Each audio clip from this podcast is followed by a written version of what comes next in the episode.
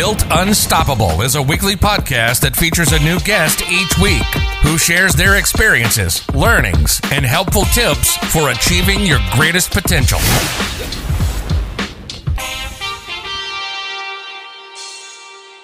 Welcome to episode number three of the Built Unstoppable podcast. I'm your host, Justin Levy, and today I'm joined by Jennifer Iannolo, who is the founder and CEO at Imperia, a featured speaker on women's entrepreneurship as part of a U.S. Department of State initiative, and an advisor to 1M1B, which is a startup incubator created to develop 1 million new entrepreneurs around the world who will thus create 1 billion new jobs. Thanks for joining the podcast today, Jennifer. Thank you for having me. So, first off, I need to know if there's anything I missed or that you're currently involved with because that was quite the list. But I know you, and I'm pretty sure there's there's other things. oh, there's so much more. Um, yeah, I mean, a, a, lot of my focus over the last couple of years has been on female founders around the world. So, you know, when I'm not on the road speaking, it's really a lot of startup development work and coaching, and then also the incubator with Imperia. And so it's, um, you know, I've really started focusing on women and how we look at women outside actually of the United States and how can we help them develop their programs their projects their companies things like that so it's um my focus is all over all over the globe not all over the place but all over the globe now and i think you mentioned this a, a, bit in your response but why did you decide to launch imperia uh, as mm. a hmm. you know what was the impetus for it but beyond yeah. wanting to help you know, women entrepreneurs, you know, globally? Well, you know, it's interesting because that was never my goal in life ever. Um, I mean, when when we met many moons ago, you know, I had a, a food life. I was drinking champagne and flying to Italy several times a year and and having a grand old time. Um, but like many entrepreneurs, I burned out, and it created a lot of physical ailments and problems that that actually had me forced me to stop my food career and and have to recreate myself. And so in the process of that, in the process of looking at okay, what do I want to be when I grow up? Now that my life fell apart, what what does life look like? What do I want it to be? And I started asking myself, you know, I was about to go into sort of the second half of life, right? I was 40 years old and I thought, well, this is a great time to think about what's the, you know, if I'm going to leave a legacy behind, you know, for my all of my nieces and nephews and and the world, what do I want that to look like? What matters to me?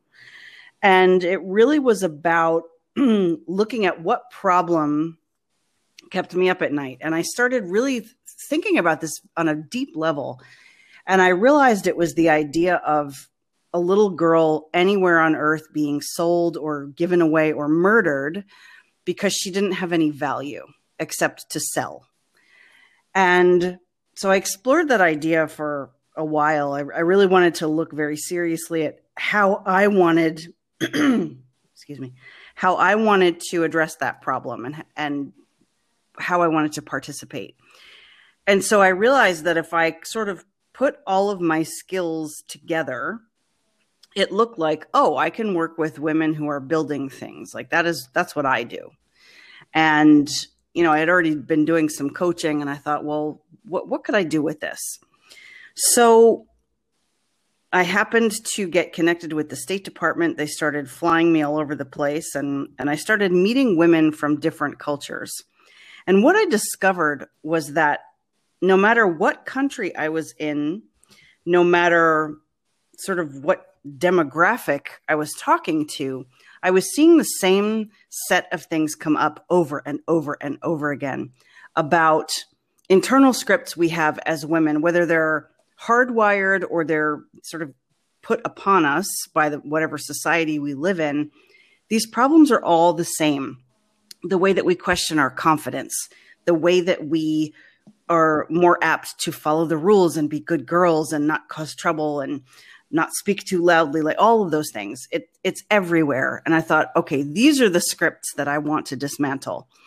And so I set upon this quest to literally turn the world upside down. Um, and so the the culmination of that became Imperia, which is a global innovation incubator and i wanted to be really broad in that definition. So innovation is is you know it's it's a very broad term. It's not about tech. It's not about startups. It's about how does this particular woman want to change the world? And so i thought okay well let's see who applies for this thing. Like maybe we'll get i don't know 10 people. Well we ended up getting something like 100 applications from six continents around the world for the first round. wow. so so that went okay. Um, and so our pilot cohort, we're finishing it up right now, and we have 28 women from 17 countries on six continents. Uh, and these are women who are all focused on social impact, whether it's with their tech company or their their domestic violence initiative or their products to help children with disabilities. So it's really a very broad conversation, but again, we're focusing on those core concepts and those things that women deal with around the world and it's it's just extraordinary. And I noticed when I was looking at the women that are part of that cohort that mm-hmm. uh, only two of them are based in America. And yes. so it really addresses the global nature. Mm-hmm. But when you were selecting the women out of this kind of application process of a hundred, I'm sure that some of it was selected obviously based on ideas and, and things of that mm-hmm. nature. But were you purposely not trying to stack it in kind of the favor of uh, of Americans, and wanting that to be more globally represented? Correct. Um, we we for the, the we kind of crafted a way to expand this, and so we are conscious that not more than three women in any cohort will be from the same country because okay. we think that's important in creating a truly global perspective. So we cap it because yeah, I don't want it overly skewed with Americans. Americans have enough resources um, to be entrepreneurs that they I don't need to be one more of those. This is so much more a, a global consortium of badass women who are who are changing the world, and so we wanted to come from that place instead. Absolutely, and and I think you know even from any travels that I've made, you know, I I've spent time in the Philippines in Manila mm-hmm. uh, over the course of my career, and there are so many people, uh, you know, both male, male and female, that are doing amazing things that uh, mm-hmm. they are just dismissed, right? Um, yeah, you know, as not being smart enough or you know by definitions that we set you know uh, mm-hmm. say for those cultures it's well they just answer the phones or this where our our customer service gets shipped and it's no i mean when you talk to these individuals they have very uh, high you know uh, goals and things mm-hmm. that they that they want to achieve and you know it is special to watch these folks uh, yeah. work to achieve these things. Now, the other organization that you're an advisor to, the 1M1B, is that is the 1 million new entrepreneurs is that focused solely on women or is that actually just broader? Um, no, that's not focused on women. That's that's more about and actually we um we're not as involved anymore because they're here's what I love about that. Manav is one of my best friends in the world. What he has done is taken the concept of the smart village, right? So we we hear about smart villages and we think high tech, right? And what he has done is he's taken this idea and and of what a smart village is and instead made it to be how can we prevent young people from migrating away from their homes and away from their families? How do we actually bring the future to the village so that the village has an ecosystem, so that the village has, you know, sustainability? And what he's doing right now in India is so extraordinary. And here's what's really cool about that. So as he's building that, you know, we have a couple of women in the incubator who are from India. So right now, one of them is a fashion designer. And because India is on lockdown with the pandemic, you know, she thought she was just going to have to shut everything. And I said, well, you know, this is a great opportunity. Can you flip your manufacturing so that you are making PPE yep. and masks and things like that? And so she said, oh, wait, I think I can do this. So, so I connected her with 1M1B and now what they're trying to do is set up manufacturing in a village based on her designs. So now we've spread the sort of the the ability to create income across a bunch of people. So so Manav and I we are we are always looking we're sort of um, spiritual twins. So we're always looking for opportunities like how can we connect the dots with what we're doing uh, you know, and he's had me th- uh, speak at the UN, which was incredible, and and some of the women from 1M1B have ended up in our cohort. So it's like so it's this very wonderful symbiotic relationship we have. Um, and I think that he will he will truly change the world because India has a billion people and they they um, they are able with what he is doing to create a new way to make villages and village life more sustainable. Absolutely. And it, it's incredible when you talk to, like I said, when I was in the Philippines, but also as I have friends that come from several other countries. Mm-hmm. Um, when you talk to them, even when I've taken cab rides, right, and you, you just are in a discussion with someone, and again, people write these people off because we're stuck for the most part in our bubble of thinking that you know we're Americans and others that are you know in these service industries such as driving a cab or what have you are less than us. They're providing us a service and because they don't walk talk look like us that must mean something. And you know some of the best conversations i've ever had are with individuals that tell me that they have come from another continent, another country, and that they moved here to make income to send back to their families. And, mm-hmm. you know, and then they describe, some of these folks describe, you know, the, the places and the, the property that they have back home. And, mm-hmm there was an individual that I worked with at a previous job who uh, had a farm that had everything you could ever imagine on it. And his brother took care of the farm. That's also where his wife and, and kids le- uh, lived.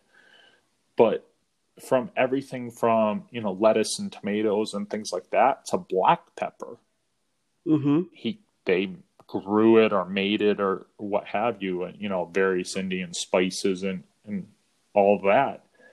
And the his income, he'd keep enough of it to live comfortably here, would go over there to help supply his farm. Mm-hmm. And yeah. and they are incredible stories when you take the time to listen to them and and understand it and I love hearing those stories. Yeah, and I, you know, I think it's you talk to the average cab driver in New York City, you know, he's probably a surgeon uh, mm-hmm. or, or a philosopher or a professor or something where he's from, and and I think it's really important to look at how do we create a world that does not require that kind of um, altering of oneself you know how do sure. we create how do we create the kind of world where he can be a professor and succeed or or she can be a, a, a whatever, a doctor. Um, you know, I mean, I, I look at even my intern for for Imperia. You know, she's from Aleppo, Syria, and what she has been through and had to go through just to get her education and and be here right now. You know, we had to stall the the beginning of her internship because visa requirements are going crazy here in the United States. And it's just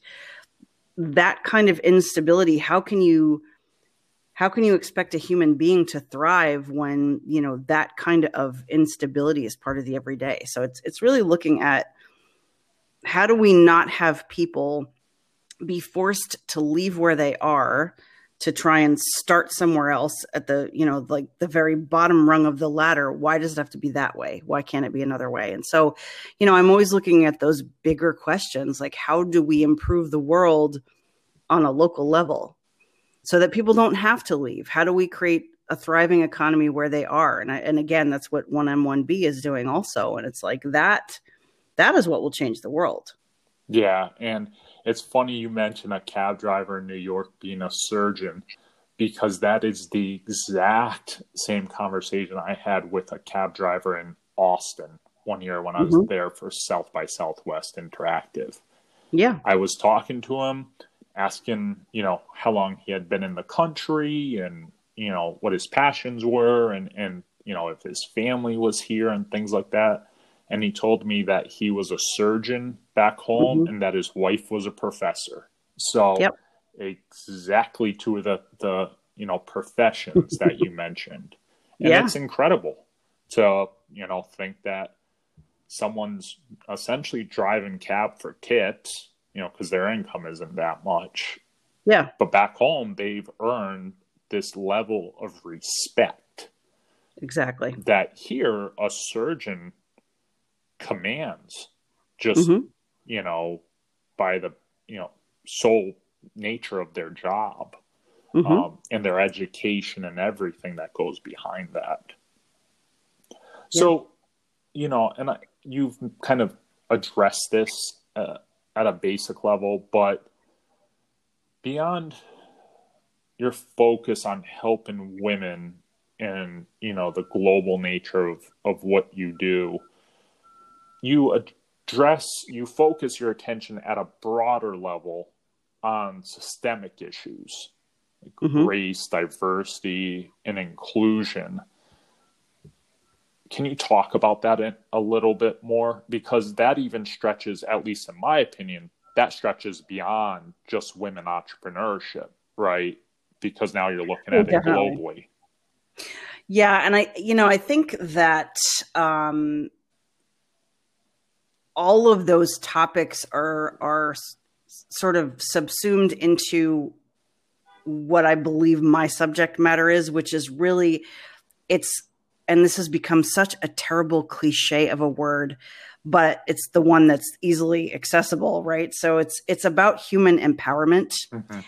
And what I mean by that is how a human being pretty much finds the the the will and the ability to keep going, right? Uh, which is a lot of what you talk about with being unstoppable. And so for me, it's really about I started looking at humanity. I find humans fascinating. And so I started started looking at why is it that some people even when everything is stacked against them, why do they thrive? And I happened to kind of start thinking that way because I had gotten sick, right? And so I was trying to get better and I was looking for inspiration. And I thought, who are the people who really inspire me? You know, one of them is my best friend who who literally should be a statistic and instead she is working for a global leader right now. Um, I started looking at people like Jay-Z, right? Yep. Who was not supposed to make it, but he did anyway. And I started thinking, okay, why them? What what did they have inside of them that said this is not for me? I'm I want more. And can I bottle that, right? And give it away to the planet? Like what is it? So I started coming up with this formula and it's what I call self-directed empowerment. And it's really about how do we become our own renewable, sustainable source of power, right? So we become like our own solar panel, if you will. And and so that's the work that I've been doing. And it's the root of whether I'm talking to, it doesn't matter what age, what gender, it's, it's about a human being. And it just so happens that right now I'm focused on women because that's where the focus needs to be. But it really is applicable to any human and, and how we go about powering ourselves. Because I think around the world, there is this very conventional conversation about empowerment called I'm going to empower you, yep. right? We're going to go and empower young girls in India. Well, what does that mean? Because if we follow the logic, if I can give it to you, I can take it away from you. So that is not sustainable. So if I go and empower a bunch of young girls and then I leave, what happens to them? Sure. And, exa- and right. exactly and we see this in the charity model all around the world all of the and especially the white savior complex right? We're going to go save the brown people. Uh, and the world does not need one more white woman going to save the world because the world doesn't need her. And so you know i'm trying to be very cognizant of that in all of the work that i do that it's really about igniting what people already have inside and then giving them the tools to keep it going right? Because it's it's more about the tools. Yeah. And and the knowledge. And so that's the, you know, it's the book I'm writing. It's the entire curriculum that we do for Imperia. And we are seeing the way that it's changing lives, the way that women are sort of they're they're blossoming and they're discovering that it is indeed all up to them and they they do have the ability to affect change around them. And so it's it's really quite extraordinary and I feel very very blessed to kind of be in this incredible human conversation um, and watching people really just blossom and thrive. Yeah, absolutely. And it, and it's interesting that you bring up Jay Z um, because I've been a fan of his since 1995 when his first too. album Reasonable yep. Doubt dropped, right? yep. And at that time, he was selling albums out of the back uh, out of the trunk of his car. Mm-hmm. And mm-hmm. a lot of people that are fans of hip hop, rap, uh, know his story back then and how he progressed through his albums, you know, but they don't know the true stats of him. Maybe they know him now because he's married to Beyonce and, and you right. know, he appears on Fortune's list and, and all that. But they don't know how he progressed through, you know, mm-hmm. owning Rocawear or Roc-A-Fella and buying his the rights to his albums so that he would own them and no one else and mm-hmm. becoming CEO of Def Jam and and you know everything that he did you know becoming one of the first artists to ever own or ever have a 360 deal uh, that allowed him to venture into every all the other spaces such as clothing and shoes mm-hmm. you know opened a nightclub you know, opened, you know, took ownership of the Nets, mm-hmm. sold that and opened Barclays, you know, moving the team to this new, huge and beautiful arena. And, you know, and then selling those rights and, and opening, you know, Roc Nation, which helps artists. And, yeah. And while they sign artists, and that's kind of the front and center of what you hear about, you know, they signed X new, you know, artist. The real impetus behind it was because he saw that, you know, roughly 75% of new athletes and artists are uh, out of money within, you know, within the first couple of years because they yeah. don't know how to invest, they don't know how to Correct. save, things mm-hmm. like that because as he's amount uh, kind of accrued his wealth, he has properly understood how to invest and diversify and and whatnot. Mm-hmm. And then you don't yeah. even get. I mean, never mind getting into the you know 22 Grammy records and you know all right. that. Um, I've been fortunate enough to see him four times in concert, I believe, um, and he's incredible to me. He is my favorite mm-hmm. artist of all time, but it's also because he's a big inspiration to me.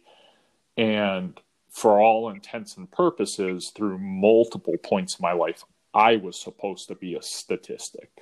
Mhm. Um, I had two different choices throughout life, and at multiple t- uh, points throughout my life, I had a choice to follow one path or the other. One Right. very destructive, and one uh, hopefully not destructive. You know, make those decisions, and um, you know, hopefully, I've chosen one over the other. But you know, it that's where you gain these inspirations. And I agree with you. And some of them are very famous people like Jay Z, and some of them aren't. They're Yeah. friends that have uh just accomplished something, you know. And the purpose of this podcast series is to elevate those, whether Yeah. the topics are on leadership, on diversity, on overcoming something uh, physically, uh, you know, life threatening. Yeah. All these topics that hopefully other people can take and use that to get past whatever they're going through. Um, and that's what the whole purpose of Built Unstoppable became. That's that wasn't Yeah. my intention actually out of the gate, right? I just Yeah. was stupid and started to write about what was going on with me because people were asking. But then all well, of a and, sudden, and we lived through it with you, right? like that was very, but that's the thing, you know, it's sometimes life has to knock you on your ass before you really get how unstoppable you can be. I mean, look, I the reason we we really bonded was because of that because I get it. You know, I I've been flat on my back, sick, wondering what's going on and how am I going to get up tomorrow and what am I going to do with my career and everything looks terrible and and and you come to that crossroads where it's time to sink or swim. Who are you Yeah. going to be in this moment? And you have to choose. And if you choose well, um, that what seems like a tragedy in that moment can actually become your greatest spiritual fuel. Yep. Um, you know, if you had told me 15 years ago or even 10 years ago, Jennifer, you are going to become a global advocate for women. Uh, you're going to speak at the UN. You're going to work for the State Department once in a while. Um, you know, and uh, oh, by the way, you're not going to be doing food stuff anymore. I would have laughed. I would have thought that was the funniest thing ever.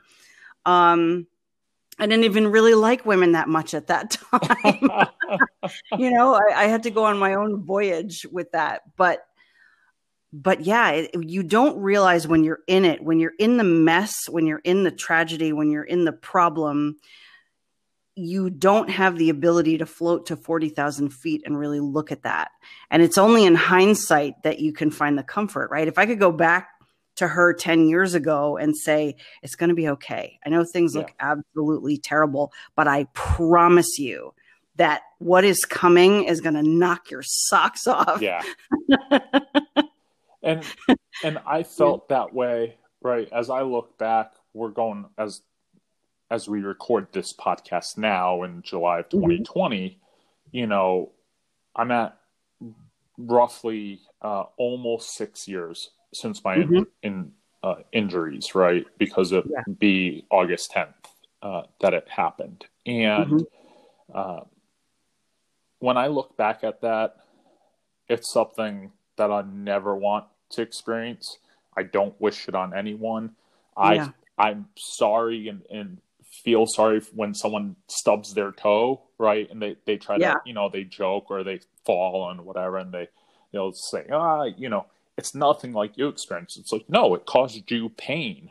you don't have to compare yourself to me. But Right. you know, um, because of the closeness I developed with some friends and family, um, the I think fortitude that I had to deal with it, and I knew it would crush other people if if, if they went through it.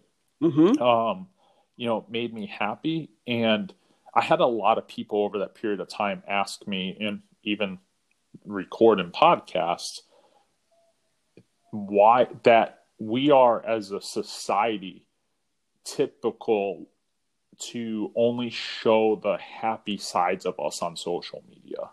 The Oh, yeah. best Instagram photos, the the happiest status updates on you know Twitter and Facebook, and questioned why I chose to be 100% transparent, like in mm-hmm. the worst possible ways, right? And yeah, um, but some of that over those 545 days of of this from the first night to the last day of chemo, something almost magical happened. That again, I never planned to write every day, but also mm-hmm. people started to reach out and say, everything you're doing is become an inspiration to me. And, you know, uh, I never thought that I'd take that dream vacation or, you know, commit to losing weight or mm-hmm. any variety of things. And in the years since then, I've had people reach out and ask to if I would talk to them or talk to their significant others mm-hmm. because they're going through something uh, that they're inspired by what I've been through, and you never, you never un- understand until something like that hits you, like you said, until your medical issue really burns you out, and yeah. that you have this whole potential different direction that never should have happened in your life mm-hmm. by all intents and purposes and you know that's why i'm personally making different decisions um, now to move sure. forward and you know i know that that you've done it as well i i i always think one of the interesting things with you i have a feeling that they play one and one together uh, but i've never asked you about is that when you uh, got your office for imperia mm-hmm you're I know how excited you were to be in the World Trade Center. Yeah. What is the background on that or or mm. why was there so much joy to be there? Well, yeah, it's really a full circle uh, kind of a story. So the everything behind uh, me getting very sick 10 years ago was a result of the fibromyalgia that I have in my body. Well, that's what they call it. I don't yep. know what it actually is because we're still science is still trying to figure that out. Yep. Bottom line is that on September 11th, 2001, the the aftermath of the stress of that and working in Manhattan and and being alive in that moment um, triggered all of the symptoms that would eventually lead to me getting very sick. Yep. Uh, 10 years later. And so being able to go into the new world, and I never even went down to ground zero. Like it was just not anything I wanted to be a part of.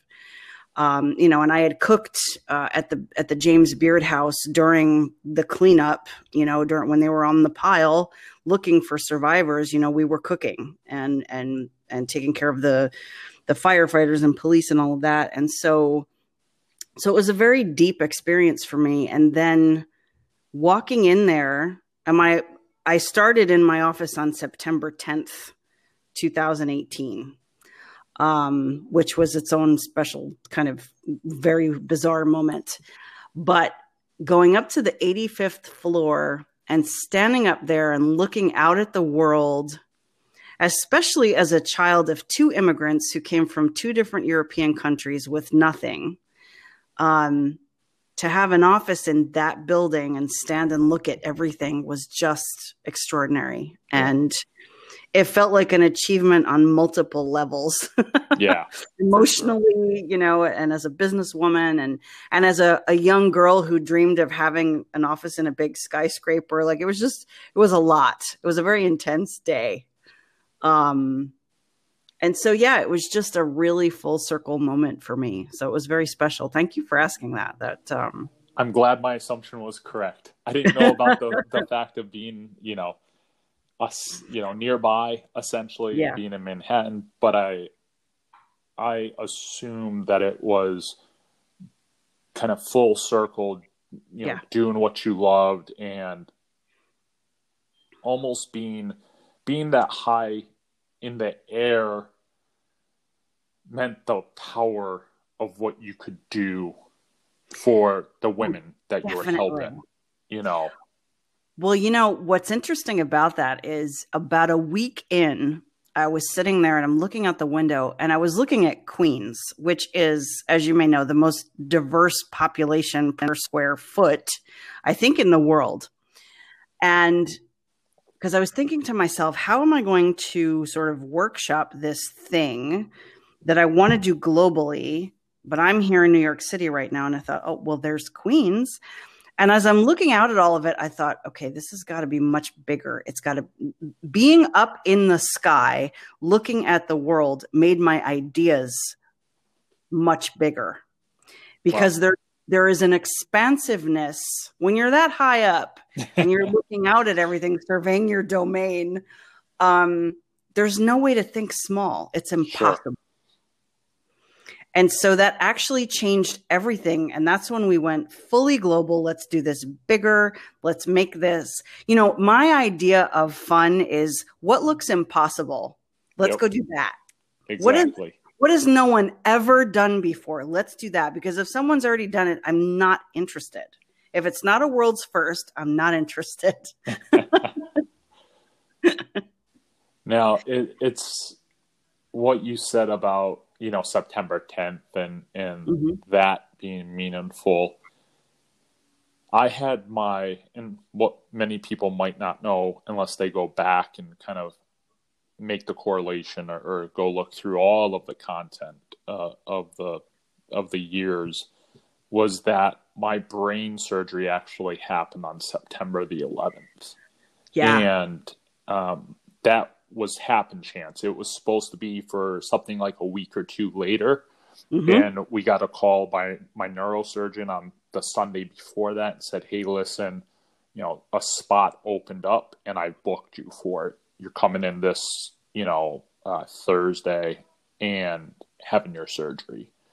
And at first, you know, first thing that ran through my head, and even for a couple weeks after, or and even months after, I guess, was something negative is always going to like now there's two things in my life mm-hmm. associated that are negative, right? September yeah. 11th, which no American will ever forget, and having to have brain surgery, like, yeah. which is negative, you know, which to a lot of people is negative.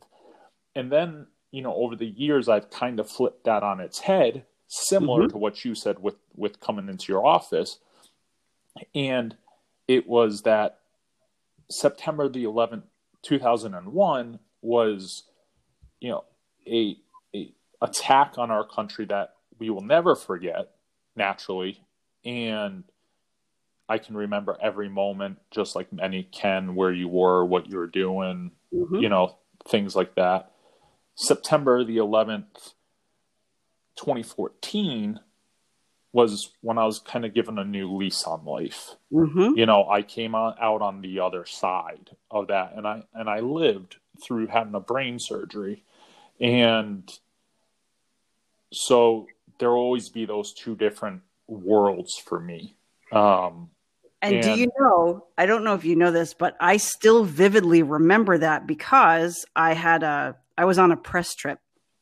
Uh, it was this sort of women in tech press tour and I had to fly on September 11th and I thought, "Oh, uh, really?"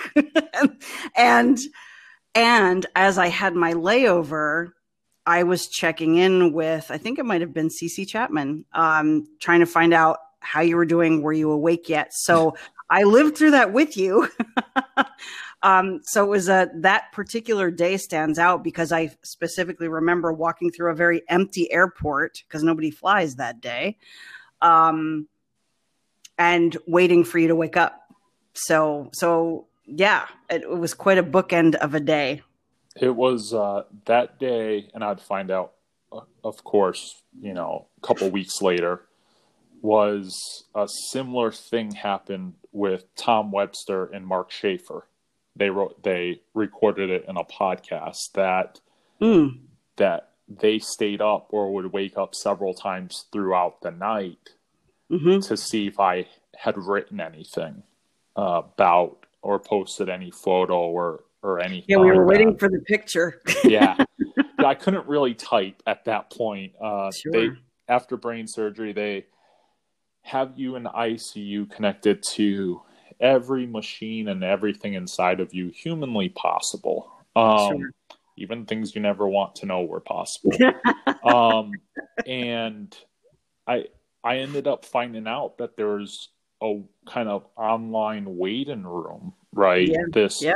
and and certainly when I had woken up from the seizures that first night and people had initially found out, mm-hmm. you know, mm-hmm. I had hundreds of texts and you know emails and messages across the social platforms and any way someone knew how to get a hold of me or, or my wife but yeah. the brain surgery was so much more it mm-hmm. was mm-hmm. uh, and i'll always remember that um, because that term you know the online waiting room always stuck out and always has meant mm-hmm. the most to me um, mm-hmm. with it all so um, that kind of brings me to the question I ask everyone, and I mm-hmm. already told you this ahead of time to think of this, but what does being built unstoppable mean to you? Well, I mean, I, I think it's very simple. It's that it's who you're willing to be when everything looks impossible. Um, it's it's your Jay Z moment. It really is. It's it's like okay, not today, Satan. You know, we're doing this. Um, and then who who do you have to discover inside of you to make it happen? That's um, that's great that, and awesome. Um, and lastly, mm-hmm. where can people find you on the web? Super simple. Um, so my last name is very complicated, so I made it easy for people. They can simply go to empressjennifer.com, uh, Jennifer with two N's, and that's where my my personal website is with my speaking and coaching. And then Imperia, uh, I love this. We actually have one of the new um, the new kind of style of domain names. So we're at imperia.global. That is our address. Fantastic. Thank you so much uh, for joining today, Jennifer. For having me. Thank you for having me. You you are, you know, my Superman, as I always call you, and uh, from one Caped Crusader to another. you know, I'm hoping we can make a dent in this world before we go, whenever that is. Me as well. Well, take care and have a good day. Thank you for joining another episode of Built Unstoppable. Please head over to builtunstoppable.com where you can read new articles from Justin Levy.